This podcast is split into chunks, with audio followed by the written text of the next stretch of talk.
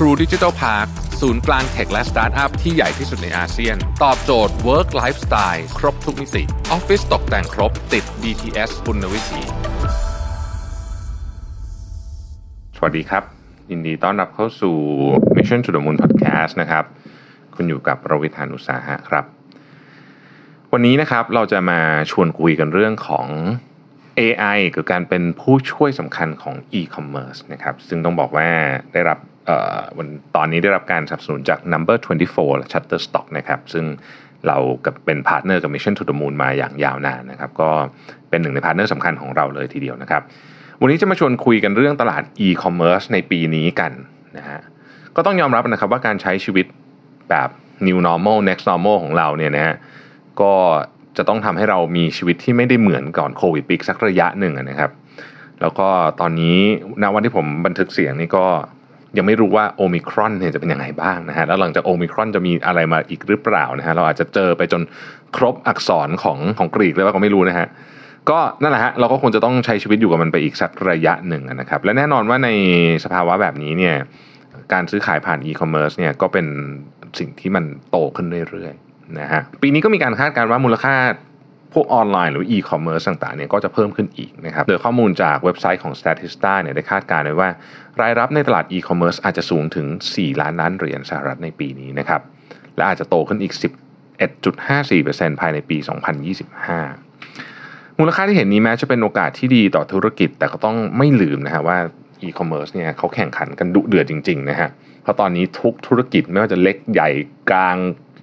อะไรทุกอย่างนะฮะ กระโดดเข้าสู่แพลตฟอร์มอีคอมเมิร์ซกันทั้งสิ้นนะครับ ซึ่งมันก็มีความเป็นไปได้ว่าในบาง sector เนี่ยสินค้ามันอาจจะล้นตลาดนะครับเพราะว่าผู้บริโภคมี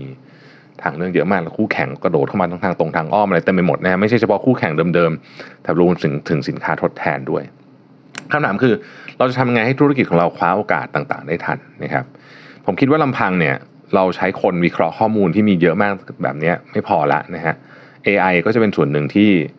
สำคัญในการเข้ามาช่วยขับเคลื่อนธุรกิจอีคอมเมิร์ซในงาน CES ที่ผมไปมาที่ลาสเวกัสเนี่ยมันมีอยู่อันหนึ่งที่น่าสนใจคือว่าเวลาไอ้ tools พวกนี้เนี่ยนะครับที่เป็น machine learning เป็น AI เนี่ยสมัยก่อนมันมันแพงมากแล้วก็มันจะอยู่กับบริษัทใหญ่ๆ เท่านั้น แต่ว่าตอนนี้เราเริ่มเห็นเขาเรียกว่า democratize of AI ก็คือการการใช้โดยราคามันถูกแล้วก็ไม่ได้ซับซ้อนมากนะฮะจริงๆเนี่ยหลายๆปีที่ผ่านมาเนี่ยไม่ต้องพูดถึงโควิดนะก่อนโควิดเองเนี่ยนะครับ AI ก็มีบทบาทเรื่อง e-commerce เยอะมากอยู่แล้ว นะฮะโดยเฉพาะในเรื่องของการทำ user experience ให้ดีขึ้น วันนี้เนี่ยผมก็เลยนำข้อมูลเกี่ยวกับ AI นะฮะที่เป็นผู้ช่วยการขายสินค้าบน e-commerce เนี่ยมาชวนคุยกันว่ามันมี อะไรบ้างนะฮะ มันมีอะไรบ้างที่จะส่งผลกระทบต่อการทำการตลาดบน e-commerce นะครับ แล้วเราจะเอาพวกนี้ไปปรับใช้กับธุรกิจของเราได้ยังไงบ้างนะครับ อันแรกเนี่ยเราเรียกว่าระบบค้นหาที่ตรงใจนะฮะ ระบบค้นหาที่ตรงใจ ระบบค้นหาที่ตอบรับและรู้ใจผู้ใช้งานนะครับ เป็นการทำ personalization ด้วย big data นะครับซึ่งอันนี้กลายเป็นพื้นฐานของวงการ e-commerce ไปแล้วนะครับ ซึ่ง AI เนี่ยเขาก็จะเรียนรู้ความเป็นปัจเจกของผู้ใช้งานนะครับ จากพฤติกรรมต่างๆ ไปเว็บไซต์ไหนบ้างนู่นนี่นะครับ แล้วกำลังมองหาอะไรอยู่นะฮะรวมถึงว่าอยู่ที่ไหนอะไรยังไงเพื่อนคนที่เป็นเฟรนด์กับคนเนี้ยทำอะไรบ้างต่างๆนานามากมายนะครับมีการวิเคราะห์หลายเลยเยอะมากวิเคราะห์ออกมาเป็นการแนะนำสินค้าที่ตรงกับความต้องการอย่างเหมือนกับรู้ใจเลยว่ากำลังต้องการอันนี้อยู่นะครับ นอกจากนี้ระบบ voice commerce หรือว่าการช้อปปิ้งด้วยเสียงนะฮะก็จะเป็นที่นิยมมากขึ้นเรื่อยๆ ตอนนี้เป็นการเริ่มเริ่ม โดยการสั่งให้ค้นหาสินค้า ควบคู่ไปกับการค้นหาภาพด้วย เช่นเราเจอรองเท้าคู่หนึ่งนะฮะเรานึกไม่ออกเหมือนกันว่ามันรุ่นอะไรแบรนด์อะไรนะฮะแต่เราอธิบายเนี่ยอาจจะถ่ายรูปเลยก็ได้นะฮะถ่ายรูปขึ้นไปแล้วก็อัปโหลดขึ้นไปนะฮะแล้วก็บอกว่าอยากได้รองเท้าแบบนี้นะฮะ AI ก็จะไปประมวลผลเพื่อแสดงผลการค้นหามาอย่างรวดเร็วนะครับ นอกจากนี้นี่ AI ยังสามารถแนะนำสินค้าที่คาดการณ์ว่าผู้ซื้อมีแนวโน้มจะชอบอะไรต่อได้ด้วยนะฮะ โดยประมวลผลจากข้อมูลและความสนใจของ ลูกค้าคนอื่นๆ ที่เคยช็อปมาก่อนนะฮะแล้วก็แสดงสินค้าที่เกี่ยวข้องอย่างหลากหลายนะฮะทำให้ผู้ใช้อยู่กับร้านเราแล้วก็เลือกซื้อสินค้าอื่นต่อไป อันนี้เนี่ยยกตัวอย่างเช่นเว็บไซต์ดัง ๆ ทั้งหลายที่เป็นเว็บ commerce ต่างๆเนี่ยเขาก็ใช้ลักษณะแบบนี้ในการ suggest ว่าเออเนี่ยคุณน่าสนใจสินค้าชิ้นนี้ด้วยนะ เพราะว่าคนที่เขาช้อปปิ้งของแบบคุณเนี่ยเขาสนใจสินค้าชิ้นนี้ ซึ่งมันก็มีโอกาสที่จะแม่นพอสมควรเนี่ยนะครับ อันที่2เนี่ยคือแชทบอทนะฮะจากเดิมเนี่ยแชทบอทเป็นระบบอัตโนมัติ โดยการส่งคำตอบจากการจับ keyword ซึ่งมันก็ ทำได้ประมาณหนึ่งนะฮะปัจจุบันนี้ระบบแชทบอทพัฒนาไปถึงการพูดคุยอย่างค่อนข้างเป็นธรรมชาติแล้วนะครับ เพราะว่าข้อมูลเนี่ยมันมีปริมาณเยอะขึ้นอย่างมหาศาลเลยด้วยข้อมูลจากคำถามที่ส่งเข้ามามากขึ้นเรื่อยๆเนี่ยทำให้เขาสามารถสร้างคำตอบที่เฉพาะเจาะจงมากขึ้น เพื่อตอบข้อสงสัยของลูกค้าได้ตลอดเวลานะครับลดแรงงานและลดภาระของคนทำงานได้มากเลยนะฮะไม่ว่าจะกี่โมงกี่ยามก็ตามเนี่ยถ้ามีแชทบอท ก็สามารถที่จะตอบคำถามลูกค้าเบื้องต้นอย่างน้อยที่สุดเบื้องต้นเนี่ยได้แน่นอน อย่างไรก็ตามเนี่ยการดูแลลูกค้าก็ยังต้องควบคุมโดยมนุษย์อยู่ดีนะครับ เพราะมันจะมีเคสที่แชทบอทจะตอบไม่ได้นะฮะและผู้บริโภคหลาย ๆ คนก็ยังรู้สึกอุ่นใจที่ได้คุยกับมนุษย์ตัวจริงอยู่นะครับอีคอมเมิร์ซซึ่งสามารถใช้แชทบอทไปควบคู่จากควบคู่กับระบบหลังบ้านที่ใช้คนได้ด้วยนะฮะทำทั้งสองอย่างได้นะครับ อันที่3เนี่ยโหอันนี้ แหมเข้ามากับเทรนด์ Metaverse เลยนะฮะคือการลองสินค้าเสมือนจริงด้วย AR ความสำคัญของระบบ AR เนี่ยจะเข้มข้นมากขึ้นเรื่อยๆ โดยเฉพาะในช่วงที่โควิดระบาดหนักๆ แบบนี้เนี่ยเราจะเห็นว่าการขายของบนอีคอมเมิร์ซเนี่ยมีการนำ AR มาใช้มากขึ้นนะครับโดยการสร้างภาพเสมือนจริงให้ลูกค้ารู้สึกเหมือนกำลังลองสินค้าอยู่เองเลยนะฮะตั้งแต่เครื่องสำอางนะครับไปจนถึงเสื้อผ้าทำได้หมดเลยนะฮะเขาใช้อย่างเครื่องสำอางเนี่ยเขาใช้คู่กับระบบจดจำใบหน้านะครับที่ AI ก็จะวิเคราะห์สภาพผิวหน้าอายุเพศของเรานะฮะ นะอะไรต่างๆ เพื่อคำแนะนำที่ดีขึ้นนะครับ รวมถึง AR ที่เอามาใช้ลองเสื้ออย่างเงี้ยนะฮะก็สามารถเลือกรูปแบบเลือกสี match กับร่างกายของเราได้ทดแทนการลองสินค้านอกบ้านนะครับ ช่วยให้ผู้ตัดสินใจซื้อได้ง่ายขึ้น เพราะว่าอย่างเสื้อผ้าออนไลน์เนี่ยเราก็พอรู้นะว่าบางทีเนี่ยแบรนด์เดียวกันทรงแบบนี้เราใส่ไซส์ไซส์ M ปกติ แต่ถ้าเกิดเป็นทรงนี้มันต้องใส่อีกไซส์ซึ่งอย่างเงี้ยนะฮะก็บางทีมันก็ทำให้การตัดสินใจซื้อออนไลน์มันมีเนี่ยจุดตรงนี้นิดนึง แต่ถ้าเกิดสามารถใช้เทคโนโลยีเข้ามาช่วยได้ ก็จะช่วยกระตุ้นยอดขายให้สูงขึ้นได้นะครับซึ่งอย่างที่บอกนะฮะอนาคตเนี่ยพัฒนาต่อไป Metaverse ใช้งานกันเยอะขึ้นเนี่ยนะครับการขายของในโลกเสมือนก็ต้องพึ่งเนี่ยแหละฮะเทคโนโลยี AR VR กันอีกเยอะเลยทีเดียวนะครับอันที่ 4 คือการเชื่อมต่อ e-commerce กับอุปกรณ์ของใช้ในบ้านนะฮะเราอาจจะเคยได้ยินเรื่องตู้เย็นที่ตรวจจับสิ่งของภายในแจ้งเตือนเมื่อของหมดนะฮะซึ่งในอนาคตอันใกล้นี้เนี่ย AI ของเครื่องใช้ไฟฟ้าจะเชื่อมต่อกระบบ e-commerce สามารถสั่งได้เลยสมมติเราบอกว่าเออเนี่ยนมหมดเมื่อไหร่สั่งมาด้วยเนี่ยนะฮะมันก็เห็นใกล้ๆหมดปุ๊บมันสั่งมาเลยเนะฮะเป็นอีกรูปแบบหนึ่งการใช้ชีวิตในอนาคตนะครับนับเป็นช่องทางอีกหนึ่งช่องทางการขายออนไลน์ ซึ่งไม่ไม่ได้จำเป็นว่าเออฉันอยากได้นี่ฉันต้องซื้อละแต่มันทำงานติดต่อสื่อสารกับ AI โดยตรงไปเลยแบบนี้เนี่ยนะฮะซึ่งต่อไปเนี่ยอาจจะพัฒนาสู่สินค้าประเภทอื่น ๆ ที่ไม่ใช่แค่ของสดก็ได้ อาจจะเป็นเช่น ของใช้ในในบ้านนะฮะที่แบบเป็นของที่เราใช้อยู่แล้วเช่นทิชชู่อย่างเงี้ยนะฮะคือ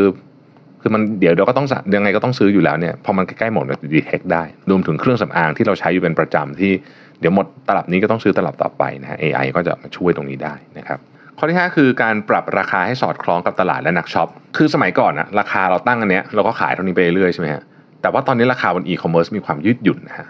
เพราะระบบ AI สามารถเปรียบเทียบราคาสินค้าของร้านตัวเองกับร้านคู่แข่งในออนไลน์ แล้วก็ดูแนวโน้มที่ลูกค้ากำลังเปรียบเทียบราคาจากหลาย ๆ ร้านเนี่ย แล้วก็สร้างข้อเสนอราคาพิเศษออกมาอย่างรวดเร็วเลยนะฮะเพื่อช่วงชิงจังหวะในการปิดการขายมาเป็นของร้านเราให้ได้อย่างการสร้างดีลพิเศษ ยื่นให้ลูกค้าตอนนี้ เพื่อรับราคาที่ต่ำกว่าร้านอื่นๆที่กำลังดูอยู่เป็นต้นนะครับ อันนี้ก็ต้องใช้ AI ทำคนทำไม่ไหวนะข้อ 6 คือการจัดการกับรีวิวปลอม และสินค้าลอกเลียนแบบนะฮะต้องยอมรับว่าความคิดเห็นว่ารีวิวต่อผลิตภัณฑ์เนี่ยส่งอิทธิพลต่อการซื้อของเรามาก ๆ เลยนะฮะคือมีอิทธิพลต่อการตัดสินใจซื้อของเรามากนะครับประสบการณ์ทั้งดีและไม่ดีเนี่ยของผู้ใช้เนี่ยคือองค์ประกอบสำคัญที่จะใช้เอาไว้เรียกลูกค้าหรือว่าไล่ลูกค้าออกจากร้านเราได้นะฮะแต่ทุกวันนี้ไมันมีรีวิวปลอมปรากฏขึ้นเยอะมาก และหลาย ๆ รีวิวก็ลดความน่าเชื่อถือของร้านเราลงนะฮะ แต่ข่าวดีก็คือ AI ในปัจจุบันสามารถเรียนรู้ลักษณะของรีวิวปลอม และความผิดปกติของคะแนนที่ได้รับ จนเจ้าของร้านสามารถจัดการได้ก่อนที่คนอื่นๆ จะหลงเชื่อไปนะครับนอกจากนี้ยังสามารถช่วยจับร้านที่ขายสินค้าลอกเลียนแบบได้ด้วย เพื่อแจ้งไปยังแพลตฟอร์ม e-commerce ให้จัดการกับร้านที่ขายของปลอมเหล่านั้นได้สะดวกมากยิ่งขึ้นนะครับข้อที่7เนี่ยนะฮะคือการเอา AI มาจัดหมวดหมู่ของสินค้าและคุณลักษณะเฉพาะนะครับตอนนี้ AI เนี่ยพัฒนาไปอีกขั้นนะฮะในการเรียนรู้ การ generate content จาก Big Data เพื่อแบ่งหมวดหมู่สินค้านะครับ ให้แบรนด์ไม่ต้องเสียเวลาป้อนข้อมูลอีกต่อไป แล้วก็ช่วยให้ผู้บริโภคสามารถค้นหาสินค้าได้รวดเร็วขึ้นนะครับ และตรงความต้องการมากขึ้นด้วย ลองนึกภาพแบรนด์ที่มีสินค้านับพันเลยนะฮะถ้าต้องให้พนักงานนั่งคีย์ข้อมูลว่าผลิตภัณฑ์ชิ้นไหนเป็นประเภทอะไรมีลักษณะอะไรสีอะไรไซส์อะไรเนี่ยแน่นอนมันต้องใช้เวลาเยอะนะครับ ยิ่งถ้ามีการอัปเดตสินค้าบ่อยๆนะฮะงานจุดนี้เป็นงานที่แบบไม่จบไม่สิ้นสักที แต่ด้วยความสามารถของ AI ในการเรียนรู้ข้อมูล ถ้าเรามีฐานข้อมูลตัวไหนที่ใหญ่มากพอให้ให้ตัว Machine Learning มันได้เรียนรู้เนี่ยว่าภาพลักษณะใดคือสินค้าอะไรสีอะไรคือสีแดงอะไรคือสีเขียวนะขนาดไหนเป็นขนาดอะไรเนี่ย AI ก็สามารถพัฒนาตัวเองจนสามารถจัดการข้อมูลเหล่านั้นได้แม่นยำมากยิ่งขึ้นนะครับ เมื่อไหร่ที่มีการเพิ่มสินค้าเข้ามา AI ก็จะจัดหมวดหมู่สินค้าได้แล้วก็เรียนรู้ไปด้วยในตัวด้วย เช่น เมื่อเราเพิ่มภาพลิปสติกสีแดงเข้าไปสมมตินะ